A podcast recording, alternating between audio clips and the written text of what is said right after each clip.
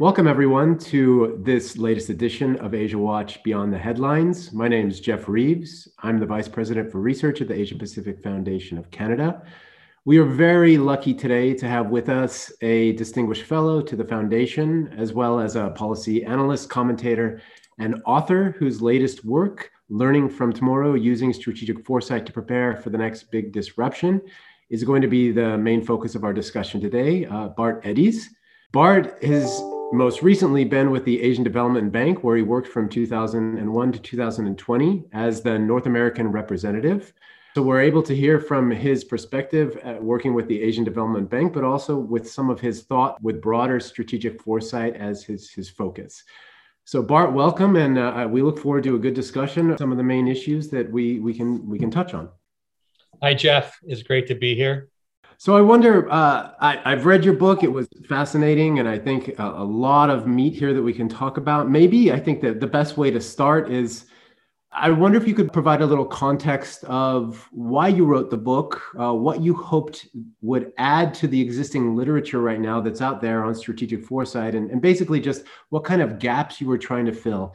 And then maybe after that, we can talk a little bit about what exactly strategic foresight is. Well, I started writing this book in June, a few months into the pandemic.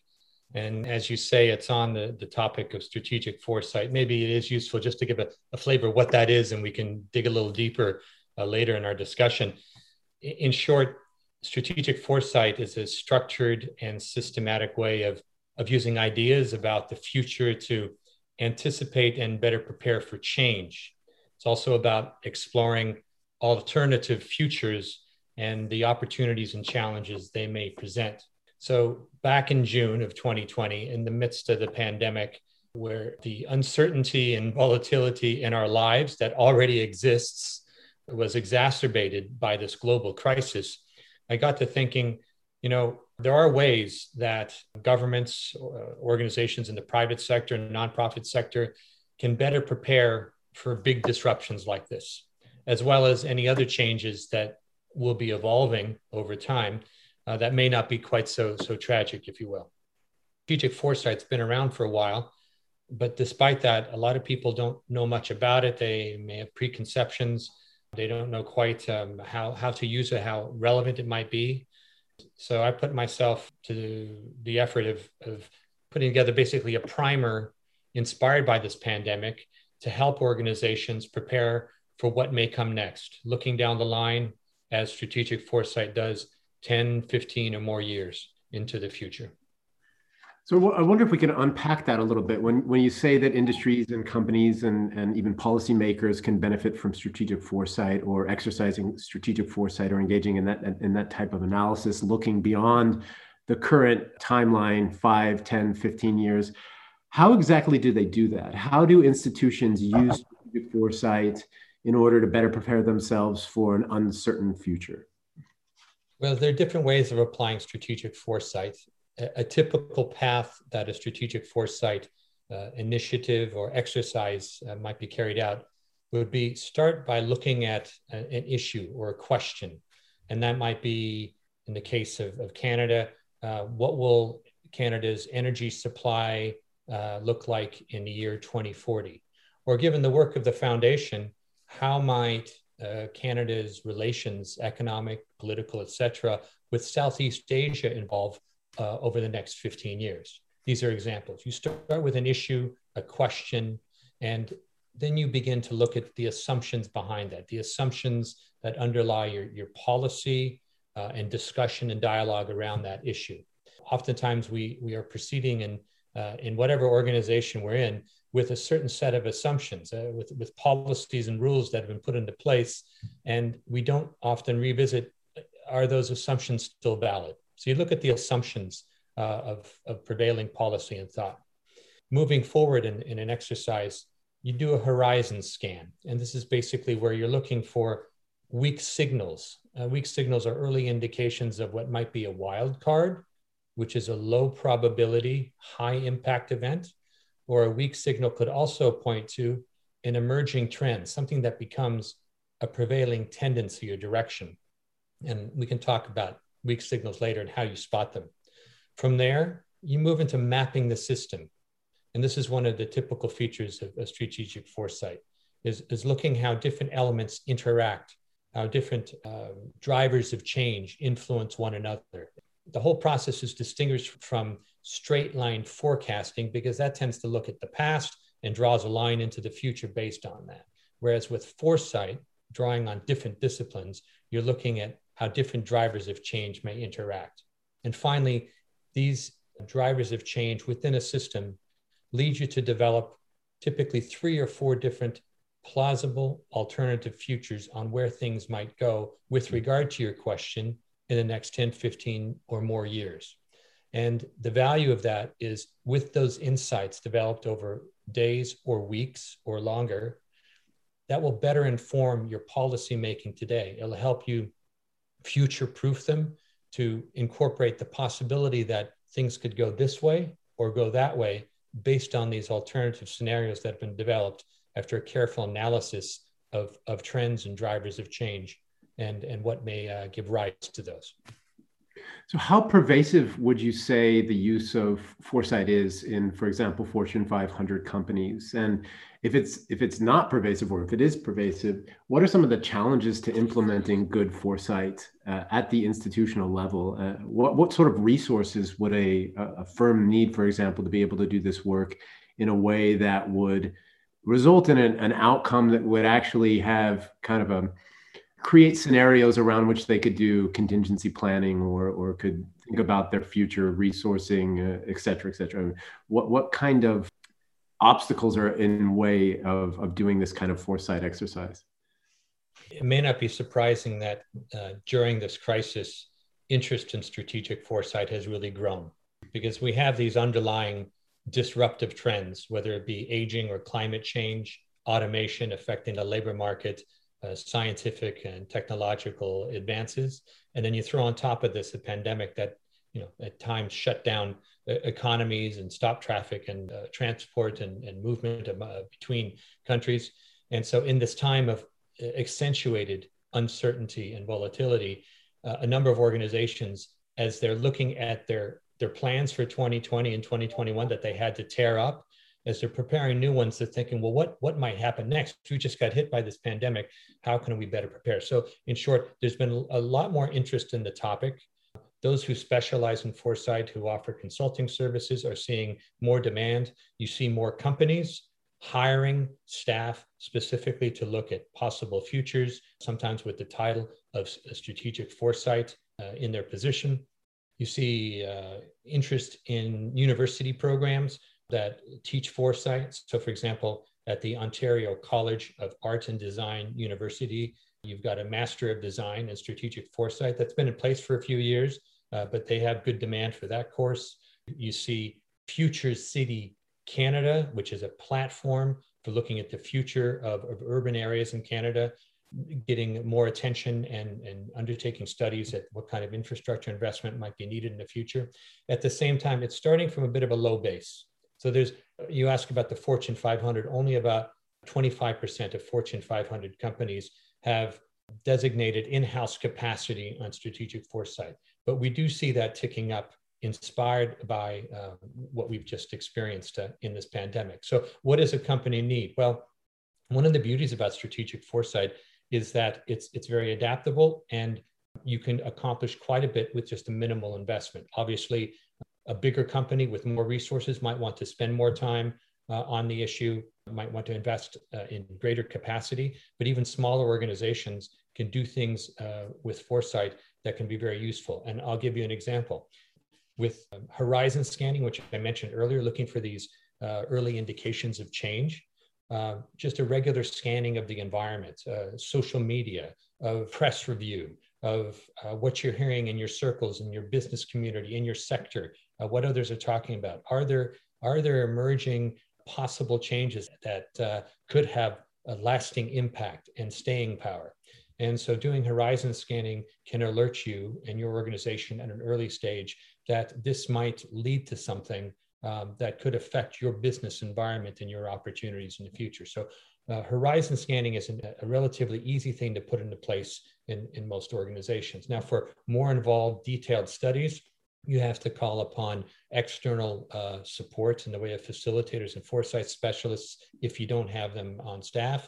A good foresight uh, study is participatory and involves uh, staff of the organization and outside of the organization and tapping expertise in different areas depending on the subject covered. So just to give you a flavor, it can be a rather simple process of adding uh, to the tasks regularly carried out by an organization, uh, horizon scanning, or can be more involved where you really want to look at where's the sector I'm involved in going to be in 10, 15 years.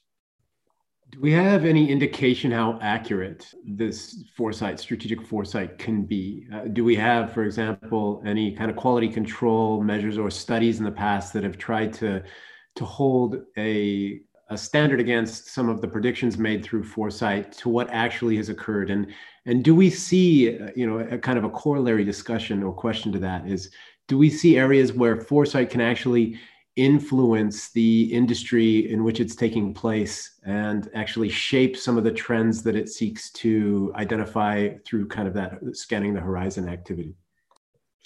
I would draw a contrast at the outset between strategic foresight and forecasting. They're sometimes confused, and there's certainly a relationship, and they can cooperate together, if you will. But forecasting is basically predictions based on past or current data relying on trends analysis. And so you had forecasting in 2018, in 2019, looking ahead to 2020, and all of that forecasting done around business models and such uh, had to be thrown away four months into 2020. In contrast, strategic foresight studies done, say, 10, 15 years ago, anticipated among the different scenarios. So there was not a single prediction. That's something to note. Foresight does not predict one singular future. Okay, it presents a scenario, draws a picture, provides a narrative of possibilities, not all of which will come true. But there were scenarios that, uh, for example, done by the Rockefeller Foundation in 2010 that envisioned a global pandemic that killed millions of people, that led to government, government restrictions, surveillance, um, uh, curtailment of travel.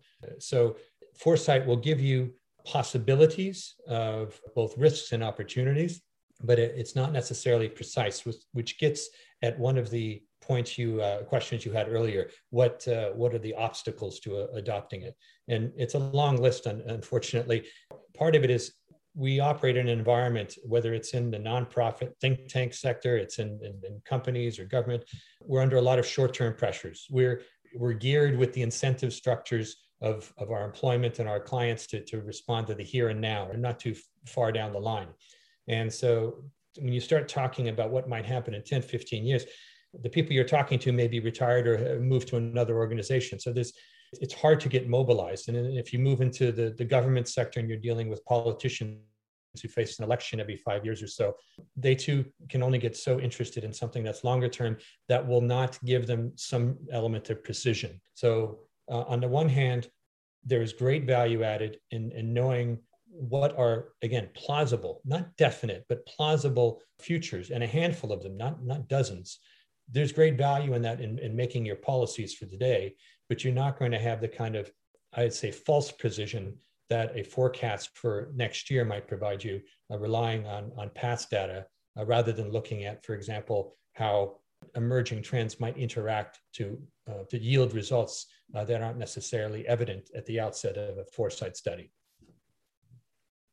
I wonder if you can uh, point us to any uh, foresight studies that have tried to determine what the, the near to medium term will look like around COVID uh, recovery and, and response. And in particular, because we're the Asia Pacific Foundation, I wonder if you could make any broad kind of assumptions or point to forecast studies that have looked at the Asia Pacific region with respect to what we can expect in, in broader terms or broad terms in the next five to 10 years post pandemic. I'd start with an example here in Canada. One of the leading government teams working on foresight is Policy Horizons. And this is, this is a part of the Canadian government, technically reports to the Minister of uh, Employment, but basically serves all of the public administration with capacity building on how to use foresight tools and provides advice to, to different ministries and such on, on how to carry out studies. And some of their work is public. So some of it is, of course, for internal planning of the of the government and touching upon maybe sensitive or strategic themes. But they do publish periodic reports, and they've published a couple lately. One on digital technologies, and another on possible changes that COVID 19 will bring, not only for Canada, but for the world.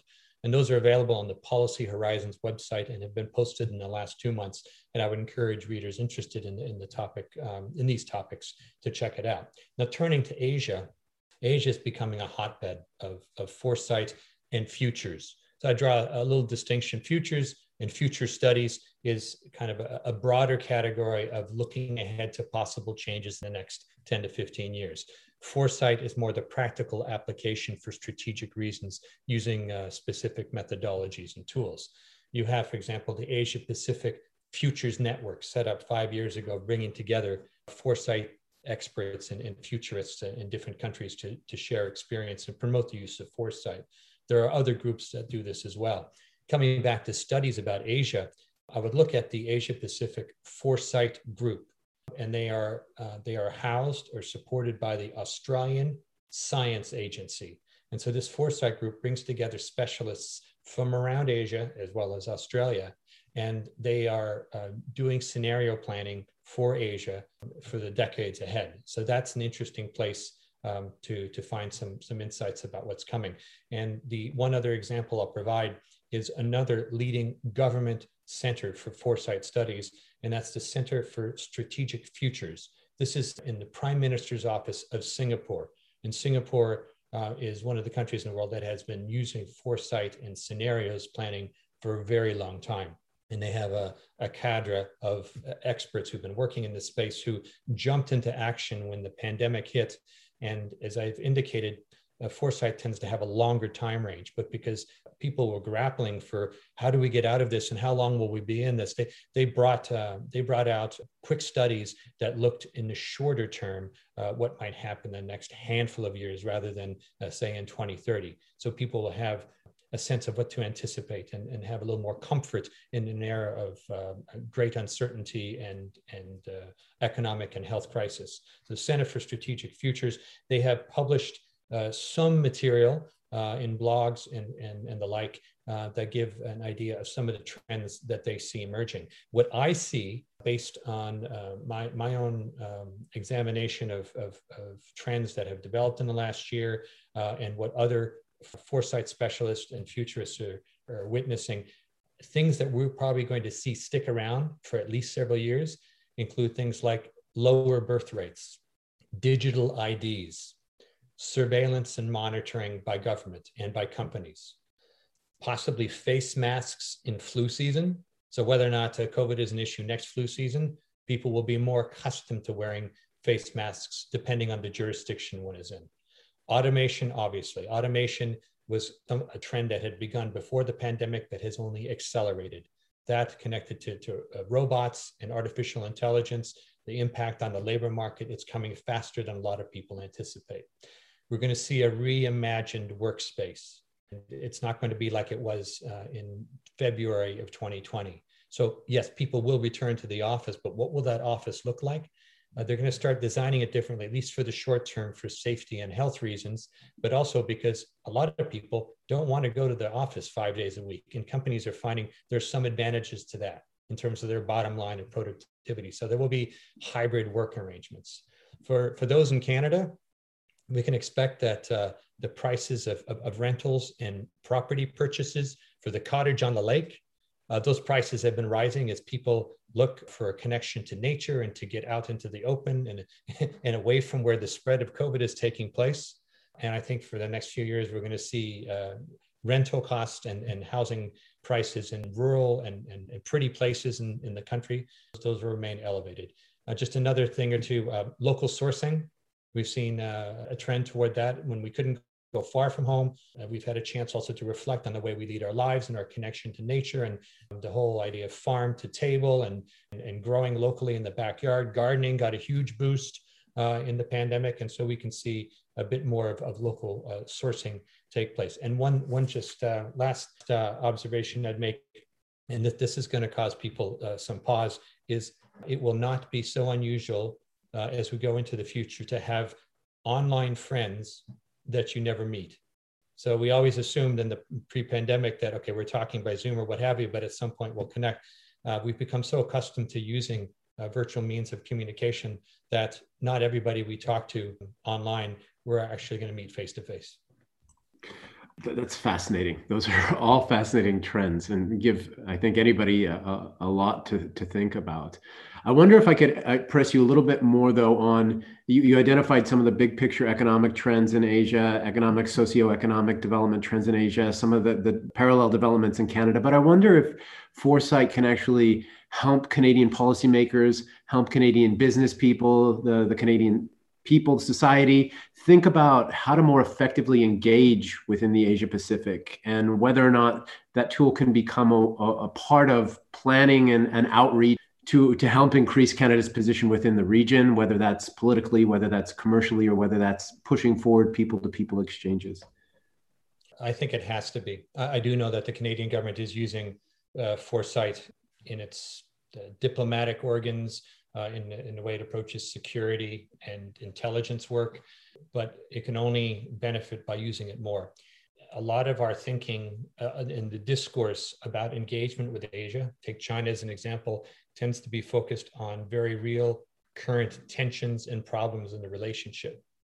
Stepping back and taking a broader view and looking at trends, putting aside certain assumptions or clarifying if our assumptions are true about the relationships that we have Canada and Canadians with, with Asia and, and China in this example, examining those assumptions and then looking at trends not only in Canada and China and between the two, but other countries in the world more globally, can perhaps open up some perspectives that we haven't really reflected on.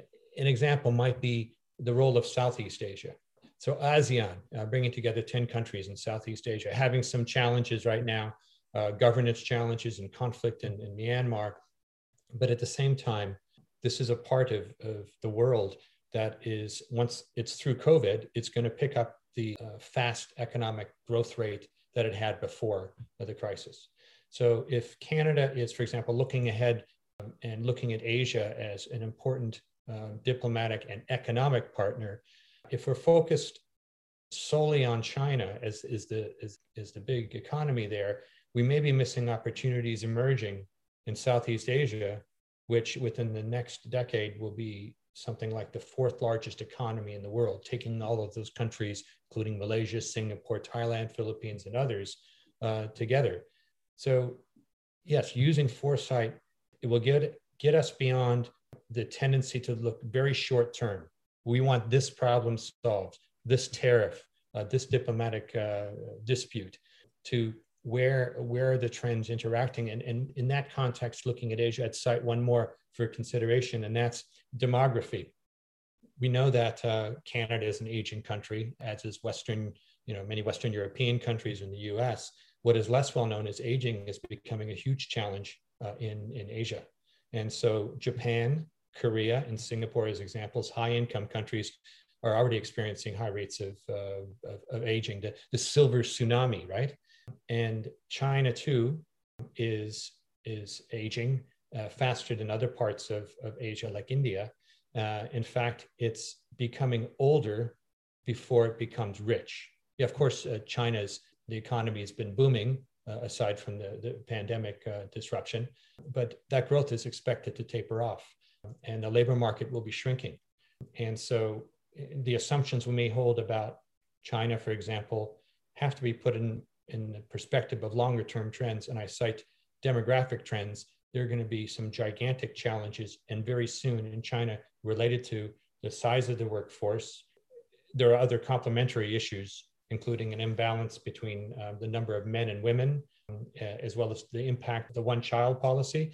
All of this is going to affect China's productivity, how it views other countries, um, its anxiousness. I don't mean to uh, focus solely on that issue, but just to cite an example of something that it is an emerging trend that will interact with others. Government needs to, to explore these further using, uh, in addition to other tools, strategic foresight.